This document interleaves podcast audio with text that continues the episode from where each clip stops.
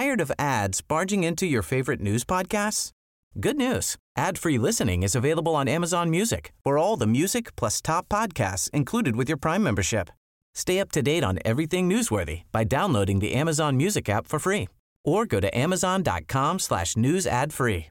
That's amazon.com slash news ad free to catch up on the latest episodes without the ads. Introducing WonderSuite from Bluehost dot com.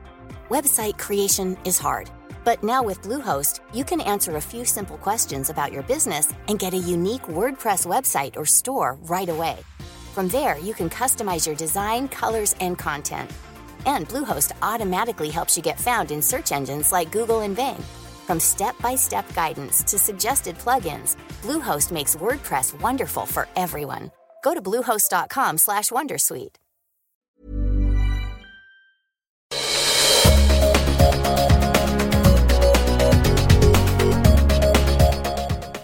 Åh, oh, Johan, eh, har du varit ute och rest någonting sen senast? Ja, en del, inte så mycket som jag kommer att resa de närmaste dagarna, ja. veckorna. Nu kommer det bli sjukt. Du älskar ju att resa och göra roliga grejer. Vansinnigt kul, du vet ju det va? Den som har sett och gjort och upplevt mest när man dör vinner.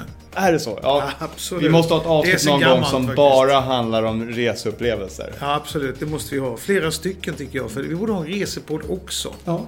Nu är det dags för en ny podcast i eh, våran serie Vita Fläckar. Ja. Så vi... kanske inte kommer heta Vita Fläckar då? Nej, vi kanske kommer döpa om den. Ja. Jag heter Kristoffer Skötqvist. Och jag heter Johan Stolf-Nolstein. Hjärtligt välkomna till våran podcast.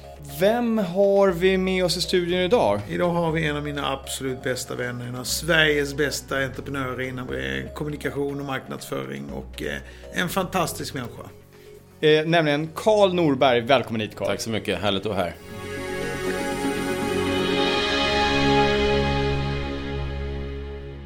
Du säger att det är en av dina bästa vänner, Johan. Kommer jag få höra smålä- småländska tänkte jag säga. Kommer jag få höra halländska här nu? Nej, det här är noll åtta förstår du. Ja, det här är noll åtta. Vem är du? Jag är en fyrabarnsfar. Eh, boende i Stocksund utan Stockholm. Jag lärde känna Johan när vi eh, bodde i Singapore. Mm. Eh, och eh, jag har drivit ett antal olika eh, bolag. Främst inom digital kommunikation och så även nu fast i lite annan tappning än tidigare. Tidigare var jag konsult och nu har jag mitt eget. Istället för att hjälpa alla andra så försöker jag få andra att hjälpa mig. Han är faktiskt den i Sverige som har sålt flest kommunikationsbyråer. Det är ju häftigt. Berätta, vad är det för kommunikationsbyråer som du har sålt? Jag startade den första nittionio som heter Synergy Interactive. Då var vi en fullservicebyrå inom digitala medier. Det vill säga vi, vi tog liksom fullt ansvar för eh, kundens ja, helheten egentligen. Vi byggde sajter eller kampanjsidor, eh, kampanjer, köpte media, hosting, measuring, egentligen alltihopa. Så det var bara en att hänga för kunderna om det inte gick bra, det var vi. Och kommunikationsbyrå här, då, då tänker jag... Webbyrå egentligen. En webbyrå. Ja, fast vi tog också ansvar, vi köpte även media så vi gjorde liksom helheten. Vi byggde inte bara utan vi... Vi, vi, vi tog hand om alltihopa. Just det. Så det var den första. Och sen, så, sen sålde vi den eh, till eh, Publicis. Eh, och sen startade vi en ny byrå eh, som heter Suddenly. Eh, som egentligen gjorde eh, precis samma sak fast lite bättre. Så du är urentreprenör? Ja, det kanske man kan säga. Det är, det är ju typ det roligaste som finns. Att starta igång eh, grejer och se det växa. Och se... Ja, duktiga människor hjälpa till och få det här saker och ting att flyga. Så. Vad är det längsta jobbet som du har haft som anställd? Jag började nittiofem på en reklambyrå i Paris och jag stannade i B B D O heter den och jag stannade med B B D O i tre år tror jag något sånt där. Mm. Det var lite annorlunda upplevelse för att jag fick det där jobbet. Jag hade varit och, och gjort intervjuer när jag skrev min uppsats och, och då var jag allting på engelska. Jag skrev om varumärken. Och, och då hade jag alltid varit på engelska och sen fick jag ett, ett första jobb där. Så när jag kom dit så sa jag hello och då svarade de bonjour tillbaks. Så allting var på franska. Så det var, det var lite annorlunda upplevelse när man jobbar med kommunikation som är så du vet, nyansrikt och, och sådär. Så att det, det var förmodligen så att jag lärde mig mer än vad de fick ut av mig. Va, va, och, och Johan, ni, har ni jobbat ihop någon gång Johan? Ja, vi har försökt i alla fall. Vi har inte kommit riktigt så långt. Vi, alltså, även om vi lärde känna varandra i Singapore så har vi korsat våra vägar långt innan vi pluggade nästan samtidigt på Stockholms universitet. Och eh, vi pluggade båda på Harvard en sommarläste ett M B A-kurser där. året efter varandra. Så att vi har liksom korsat innan och utan. När är det här i tid? Ja, det här är tidigt N- nittiotal. Alltså tidigt nittioett, nittiotvå och slutet åt, ja, nu. På lägereldarnas och sagornas tid. Exakt. Då bodde ni båda två i Singapore alltså? Nej, nej, nej. Då nej. var vi i Stockholm. Sen Stockholm. Långt efter så bodde vi i Singapore. Det var ju då nu början på tvåtusentalet. Mm. Och där försökte vi då precis efter att de här spikmattorna var så väldigt framgångsrika i Sverige. Så vi tänkte vi ska ta till spikmattan till Asien. Köpte in, hur många köpte vi? femtio tusen. Ja, det var lite för många. Så. och, så, och då ser man så här, då lär man sig en jävligt viktig entreprenörsgrej. Det handlar inte om liksom att tro att man kan göra någonting för att någon annan gjort det. Man måste vara lika passionerad som den som gjorde det först. Okej, okay, nu pratar vi om de här spikmattorna som man la sig på. Exakt. Som var någon slags upp- och nedvänd. Så nästan ut som en sån här som på golfdojer. Exakt, jag tror till och med att det var det faktiskt. Ja. vi, vi satt och resonerade om det där en dag i Singapore. Och sen så hade vi kommit över siffran att var tredje hushåll i Sverige hade en sån här spikmatta. Då började vi räkna så här, men hur många hushåll finns det i Asien? Nej fan, vi måste ta den hit. Men istället för att göra liksom en asiatisk matta till Asien så, så reinventade vi den lite grann och kallade det Swedish Mat. Och sen gjorde vi den med lite svenska färger och styrde om lite grann. Ja, det hade garanterat gått hur bra som helst. Men det här är en otroligt viktig läxa. Entreprenörskap gör man fullt ut. All in, passionerat, helhjärtat eller inte alls. Ja.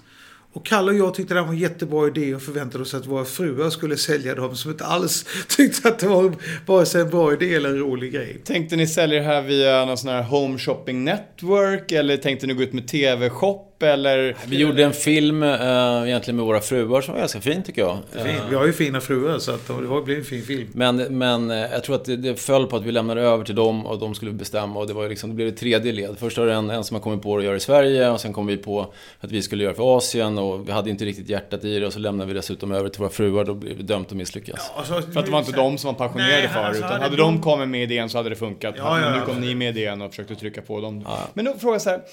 Vart ligger de här fyrtiofem tusen osålda mattorna idag? Lite roligt var det faktiskt att vi, vi sålde dem via Groupon som var en gammal Let's Buy It-kopia då i Hongkong. Och de fick inte sålt alla. Um, men vi nekade hämta ut dem ur lagret. Så jag tror att Groupon sitter på och undrar vad fan de ska göra med dem. Um, ungefär så. Jag har en annan sån en annan sån projekt som jag drog igång som precis av samma anledning misslyckades det också. Det var rätt kul i och för sig för att det var så här serendipity moment. Jag var i Paris på Colette, med den här lite trendiga butiken. Jag brukar alltid försöka gå in och titta där och, och ja, de har bra väderkorn på att plocka upp eh, nyheter och trendiga saker och så här. Så såg jag en stor hylla med med trendiga såna här mobilskal och precis bredvid den så var det en, en hylla med massa olika dofter. Nu ska ju varenda liksom hotell ha sin egen doft och corporate smell och allting. Och då fick jag den där känslan, men tänk om man kunde kombinera de här två. Doftskal. Ni vet när man var liten då var det ju doftsuddisar. Och så ringde vi upp Candy Crush och så lyckades vi övertala dem att få global licens för att göra hörlurar, doftskal, eh, klockor och allt sånt där. Och lite grann eh, av samma anledning. Det var en kul idé, knäppt, vi lyckades få in det men sen, sen följde det på att jag brann ju inte för att eh, jobba med doftskal. Men du, fick, men du fick till och med in dem på Colette, eller hur? Ett år senare så sålde de dem på Colette så då var ju cirkeln lite grann sluten. Uh, sen la vi ner där. Nej, men det är ju många som tänker där som att, eh, att ett sånt bolag som Happy Socks till exempel har varit så framgångsrik att det skulle ligga bakom idén att ha färgglada strumpor. Men det är ju långt ifrån det som är idén. Det är ju kämpandet, distributionen, att komma ut med det här. Idag så har vi ju Happy Plugs också som är färgglada, hörlurar. Och det, de som jobbar med det kämpar ju dygnet runt med att få in det i affärer runt om i världen. Ja, men, och det är det som är så jävla viktigt att få folk att förstå vad som vill bli entreprenörer. Det finns inget enkelt entreprenörskap. Det finns bara dygnet runt och all in och lång tid. Um, och det där är, det är många som, jag vet inte hur många människor som har förlorat pengar på restaurang som säger, men... Jag har ju käkat mycket på restaurang, jag gillar god mat och vet vad service är, jag startar en restaurang. Alltså, dina konkurrenter är sådana som är passionerade, utbildade, inte gör någonting annat och vars levebröd hänger på det där. Så mängden rika entreprenörer som kastar in pengar i restaurangbranschen som har förlorat de pengarna, nej, men det är ju alla som har försökt. Har du varit inne i restaurangbranschen någon gång, Carl? Det har jag inte, däremot försökte jag eh, få italienare att börja dricka te. Tyckte det var en bra idé. Uh, alltså det finns ju en stor, eller funnits en stor te-trend i världen under lång tid. Man hittar ju te i shampoo till och med. Så tänkte jag så här, men fan, de dricker jättemycket kaffe. Uh, de vill bli mer hälsosamma. Låt oss testa och försöka få dem att dricka te istället för kaffe. Så kämpade vi med det där i fem sex år uh, med uh, en av mina bästa vänner också. Och han var verkligen super, super pensionerad. Men det var ju lite dömt att misslyckas det också. Så att även om du har riktigt, riktigt stora passioner så är det inte alls säkert att det lyckas. Men det är definitivt liksom en, en förutsättning för att lyckas att, att du riktigt brinner Johan, för det. Johan, ditt senaste restaurangprojekt, vad var det? Nej, det var mitt senaste restaurangprojekt. Det var en, det är en lite rolig historia. Jag stod, finansierade en restaurang i Halmstad som heter Salt. Och eh, som byggdes upp och hade en fantastisk framgång under sommaren. Vi hade den öppen men tjänade naturligtvis inte en krona. Men det var otroligt god mat, massvis med folk. Skaldjur mitt på din favoritstrand. Ja, precis. Och jag hade ju gjort investering väl medveten om riskerna och svårigheterna. Utan det var för att jag skulle ha någonstans att gå. Och eh, sen fick jag tjugofem procent av en restaurangkedja i Halmstad. För att jag hade varit med och finansierat det här andra projektet, vilket jag tyckte var otroligt storsint och trevligt av dem. Den restaurangkedjan gick med en miljon i förlust i fyra fem år, så det kostade mig någon miljon till när man skulle täcka förlusterna med sina tjugofem procent. Så, men jag har ett annat sån här underbart exempel på hur man måste förstå vad det är man gör. Slutet på nittiotalet så kastade jag och mina partners på I K Media Lab in några tiotals miljoner kronor i ett bolag som heter Zoo Village. Vi skulle nämligen sälja kläder på nätet, för det där, vi trodde att borough punkt com, det där var inte, inte en fluga utan bara lite fel gjort. Utan vi, så, och eh, det gick katastrofalt dåligt. Och efter ett, något år där när vi hade försökt och kämpat så sålde vi det för en krona till en av mina riktigt bra kompisar, Branko Perkovic. Som tog över bolaget med fyra miljoner leverantörsskulder och snabbt växlade om till att leverera fyrtio miljoner kronor i vinst. Och han gjorde ju det många år i många rad. Många år i rad. Han har varit absolut fantastiskt duktig entreprenör. För han visste, vilket vi inte hade en aning om, vi trodde det handlade om att sälja på nätet. I att, att sälja på nätet handlar om något helt annorlunda, nämligen logistik. Mm. Och många... Han hade ju sitt logistiklager, vet jag, på Rensgatan i Stockholm. Han hade ju hållit på den här branschen ja. länge. Han visste vad det innebär att ligga på lager och hur fort stor omsättning det behövde. Vi trodde bara liksom, man lägger upp en snygg jacka, folk gillar jackan och köper den. Och sen var det också på den tiden så hade ju alla som var på nätet en rabatt gentemot butiken. Men det hade ju inte So Village när Branko drev det. Däremot så hade de fullt sortiment, vilket inte butikerna kunde ha. Ja. Så att däremot så kunde man ju då gå in och titta på tio stycken olika varumärken. Det var några av de första som sorterade Det, ja. på varumärkessidan, så jag kunde gå in och titta på hela nya kollektionen för ett visst varumärke och så tog de full pris för det, och det där var ju otroligt spännande. Sen vet jag också att Branko berättade om, vi ska ju ha honom som gäst någon gång i studion, ja, det måste här, jag, det måste jag. Men han berättade också att det är klart, kan man på spotmarknaden köpa upp eh, hundra eller tusen par osålda gymnastikdojor från Adidas på den italienska spotmarknaden och sen sälja dem eh, i Sverige. Om man köper in dem för hundra kronor styck och kan ligga på tolvhundra kronor ut i, i, i butik i Sverige, så är det klart att det finns en otrolig marginal i den branschen också, om man lyckas hålla uppe priserna. Så lärdomen av de här, det är liksom att när man går in i någonting så ska man förstå att ens konkurrenter där inne är proffs i sin bransch. Och att det finns i varenda grej, oavsett om vi vill göra, så finns det liksom en massa kunskap som man måste kunna och vara specialist på. Och vilken idiot som helst kan lära sig vad som helst på tre månader. Men du måste ha passionen och viljan för att lära dig. Mm. Så Carl, nu efter dessa erfarenheter av vilda projekt mm. över världen. Mm. Vad gör du idag för någonting? Jag kan backa lite grann bara först. Jag hade ju två stycken digitalbyråer. Sen så var det lite grann tanken så här, vad ska jag göra nu? Ska jag starta en tredje? Det var, det var, här var tjugohundranio. När man fortfarande, fortfarande använde mobiltelefonerna till att ringa med. Så jag säger, vi tror att det kommer att explodera i mobilen. Så att, eh, vi startar en ny kommunikationsbyrå, eh, men vi fokuserar bara på mobilen. Eh, och det var lite, det var lite udda och det var lite speciellt. Det var många som rynkade på näsan, så det där kommer aldrig funka. Eh, så gjorde vi en... En första kampanj. Vi hade, vi hade turen att ha en väldigt modig första kund som var Mini, Mini Cooper. Och så fick vi hyfsat fria händer från dem. Och så sa vi så här, vi vill göra ett annorlunda kul spel som kommer sätta det på världskartan. Och så skapade vi ett spel där man, alla med smart... Vi släppte en virtuell Mini i Stockholms stad. Så Stockholms stad var liksom spelplanen. Och alla som hade en smartphone kunde ta då den här virtuella, eh, virtuella bilen. Så att om du hade den i din telefon, så ifall jag var inom femtio meter från dig så kunde jag ta den. Mm. Men då gäller det för mig att springa därifrån, för att alla som var inom femtio meter från mig kunde ta den. Så att, och det där skapade liksom en spelhysteri, inte om ni kommer ihåg det där. Men det. men det var liksom helikopter upp i luften, försökte ta den, och rådde ut på Stockholms ström. Folk provade hackare där från Malaysia.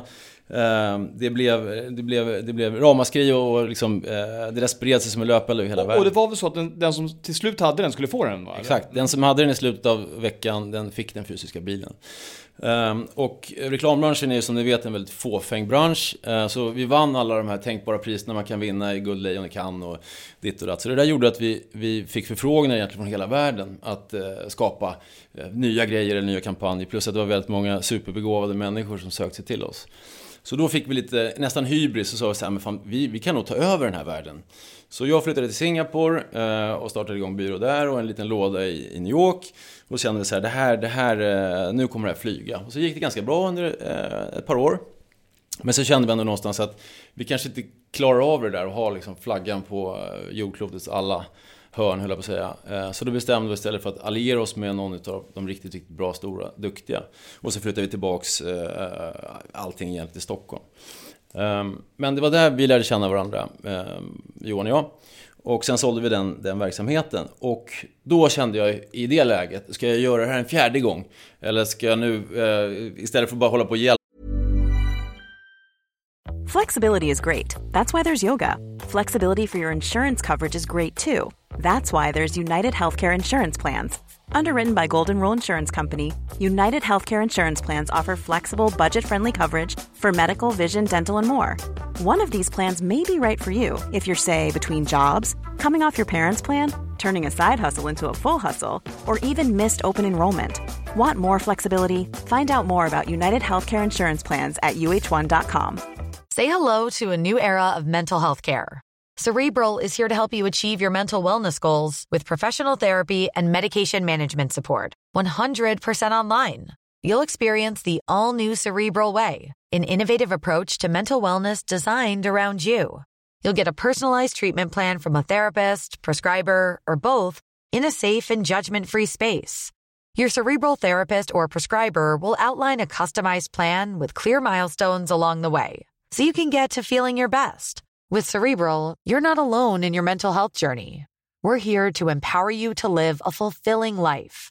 So take that first step towards a brighter future and sign up today at Cerebral.com slash podcast and use code ACAST to get fifteen percent off your first month. Offer only valid on monthly plans. Other exclusions may apply. Offer ends July thirty-first, twenty twenty-four. See site for details. Cool fact, a crocodile can't stick out its tongue. Also, you can get health insurance for a month or just under a year in some states. United Healthcare short-term insurance plans, underwritten by Golden Rule Insurance Company, offer flexible, budget-friendly coverage for you. Learn more at U H one dot com.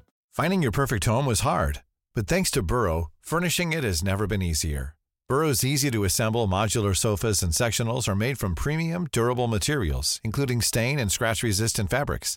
So they're not just comfortable and stylish, they're built to last. Plus, every single Burrow order ships free right to your door. Right now, get fifteen percent off your first order at borough.com slash ACAST. That's fifteen percent off at borough.com slash ACAST. På andra som konsult får flytta över till, till andra sidan och göra någonting själv. Så det bestämde jag för att göra det. Och någonstans är det lite grann så här, om man, om man bara zoomar ut, så reklam tycker jag på något sätt, om man hårdrar, det är ju att sälja tvål till folk som inte vill ha tvål. Okay. Ehm, faktiskt. Och nästa steg som vi tog med att bygga mobilappar, det var ändå ett steg i rätt riktning, därför att det, då är folk redan lite grann engagerade. Innan du går vidare, jag måste bara säga, jag suger på den här, du säljer tvål till folk som inte... Det kan ju också vara så här, jag vill köpa tvål, men vilken jävla tvål ska jag köpa? Precis, men det är ingen större skillnad mellan den ena eller andra tvålen, det är egentligen samma såpa. Uh, faktiskt. Doftar och det känsla, det är ju mysigare att ha någon... Ja, det kan det vara, det kan det vara. Men, men efter ett tag blir det lite futtigt, det blir lite grunt tycker jag, att liksom få folk att köpa den ena läsken framför den andra. Så här.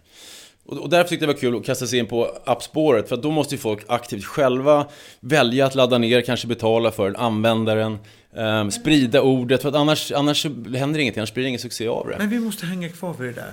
För att jag, eh, jag har ju inte jobbat inom reklambranschen, men jag har liksom ändå alltid gillat den. För jag gillar tanken på att bygga varumärke. Jag gillar tanken på att relatera till ett varumärke. Att gilla ett varumärke för att de har gjort rätt. Ja.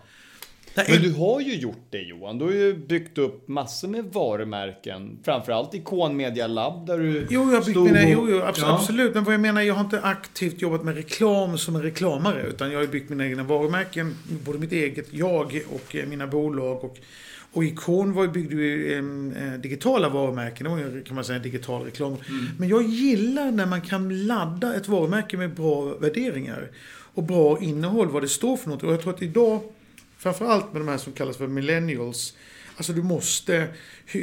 Sustainability är en hygienfaktor. Du måste, kan, du måste tänka på vilka som bygger. Du måste tänka på att det är ekologiskt. Det måste liksom vara...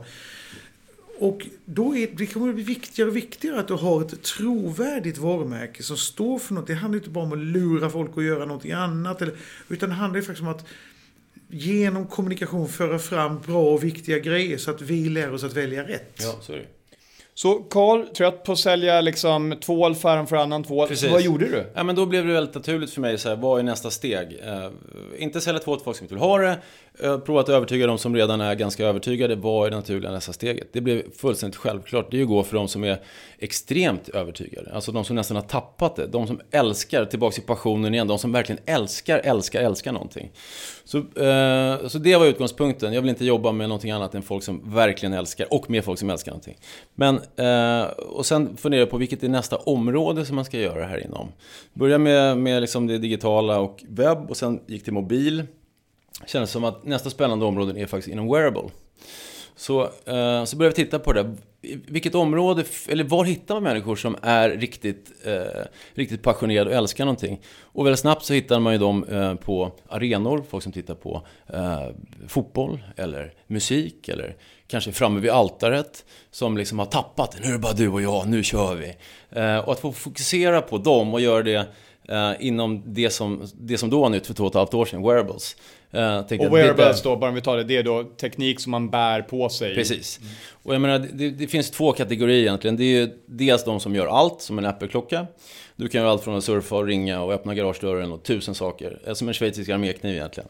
Sen har de här som är mer åt andra hållet, där man bara bestämmer sig för en enda sak. Fitbit är ett sånt exempel som handlar om fitness och sådär. Och då kände vi, ja men det måste ju finnas ett något annat område, någonting, någonting däremellan som också är fokuserat på bara en sak men också har, har med passion att göra. Och inte bara passion kring mig själv och min egen träning.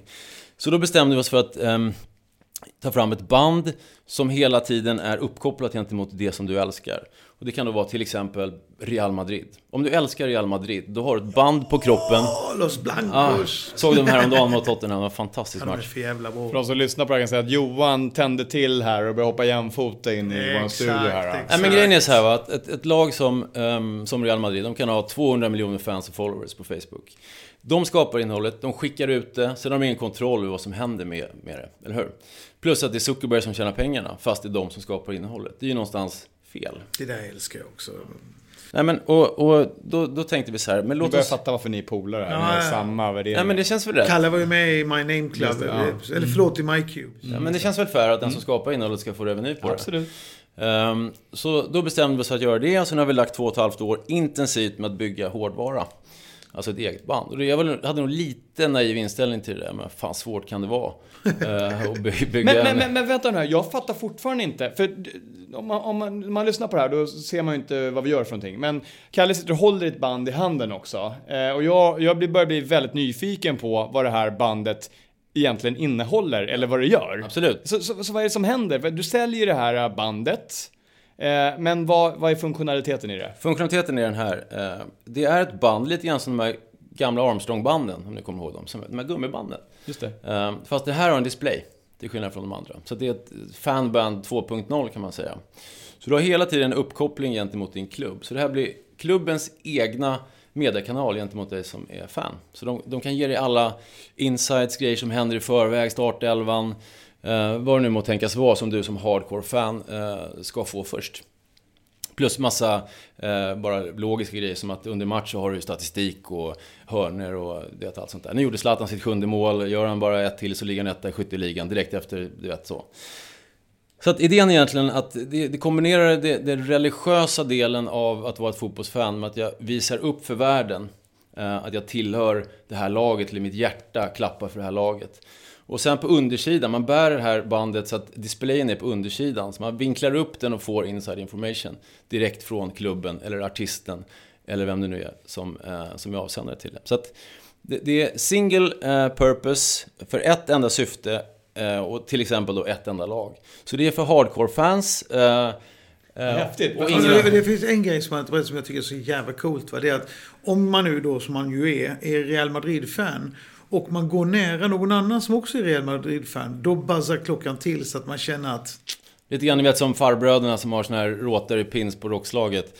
De kan komma från olika delar av världen, så ser de varandra eller de här pinsen, då är de ju beredda att gå fram och krama varandra. Det är samma sak med...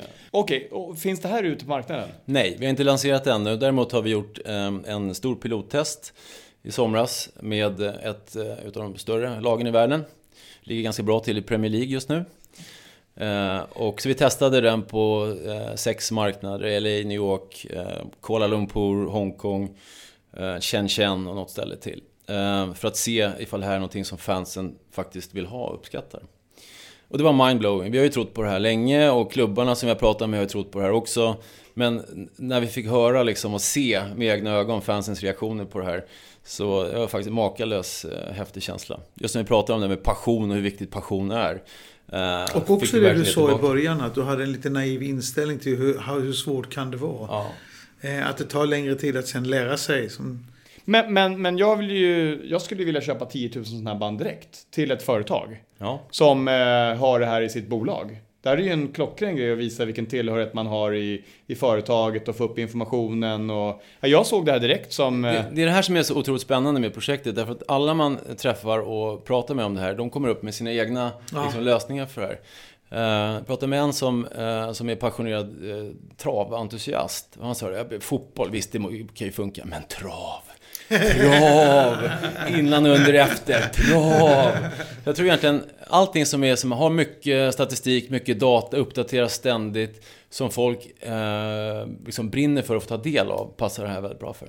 Okej, så det här bandet kan ta emot någon typ av radiosignal? Nej, alltså egentligen är det bara så att det går via din smartphone, så där okay. finns en companion-app, men det är inte appen som är, som är hjälte, utan det är det här bandet. Just det. Och bandet var... Vad, det synkar då med Bluetooth på ja, telefonen. Precis. Vad beräknar ni att ett sånt där band kommer kosta ungefär? Jag har sagt att det ska kosta ungefär där en uh, jersey ligger. Alltså en, en matchtröja om vi pratar fotboll nu. Så någonstans runt en tusenlapp. Mm. Uh, men det finns lite olika sätt att lösa det där på. Det kommer vara lite olika beroende på vilka klubbar vi pratar med. Vissa, vissa har sponsorer som vill gå in och ta en del av den här kostnaden.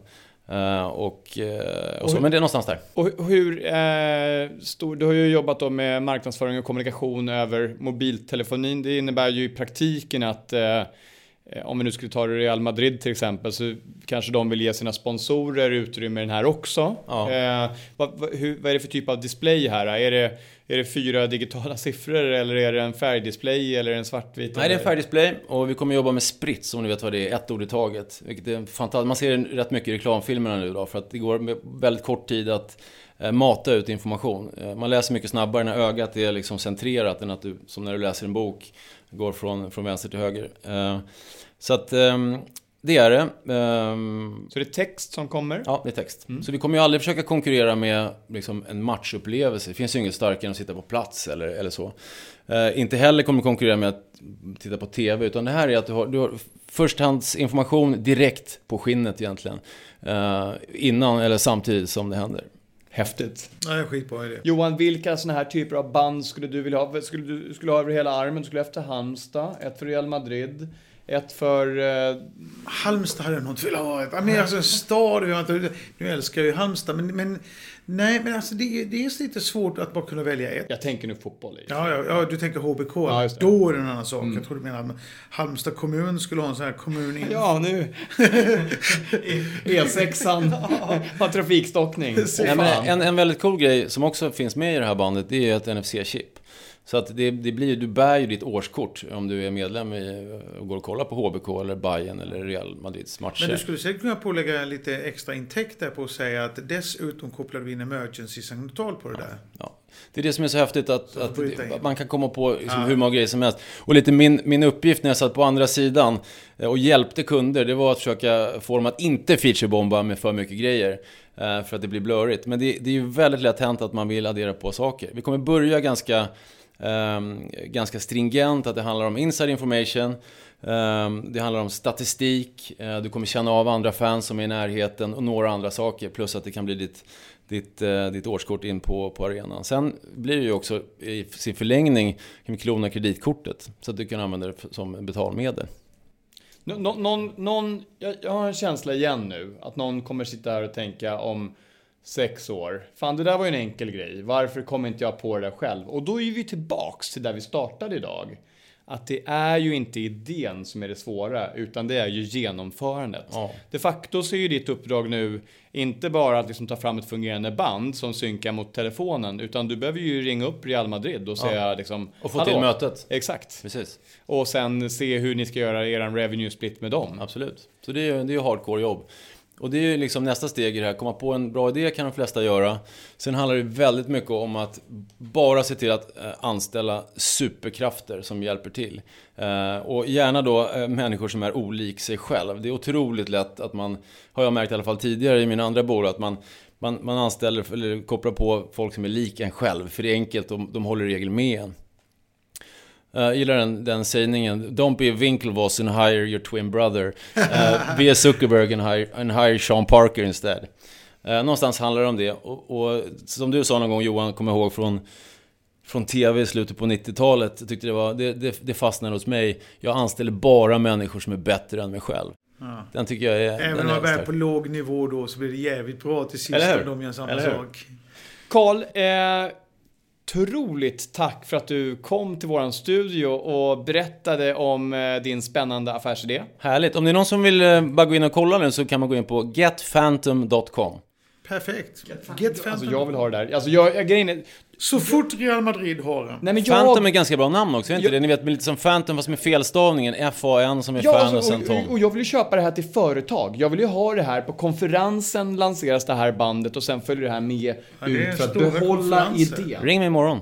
Kommer hända. Perfekt. Tack Kalle. Tack. Se fram emot våra nästa Kalle-dagar. Yes. Då åker jag och Kalle runt och fotar och har kul. Du Johan, shit vad roligt att ha Carl i studion. Vilka idéer. Jag älskar energin från en bra entreprenör.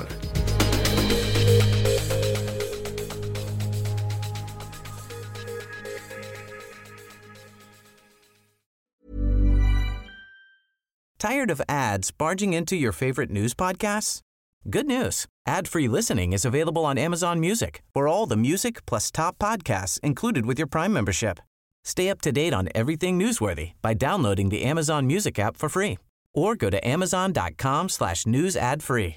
That's amazon.com slash news ad free to catch up on the latest episodes without the ads.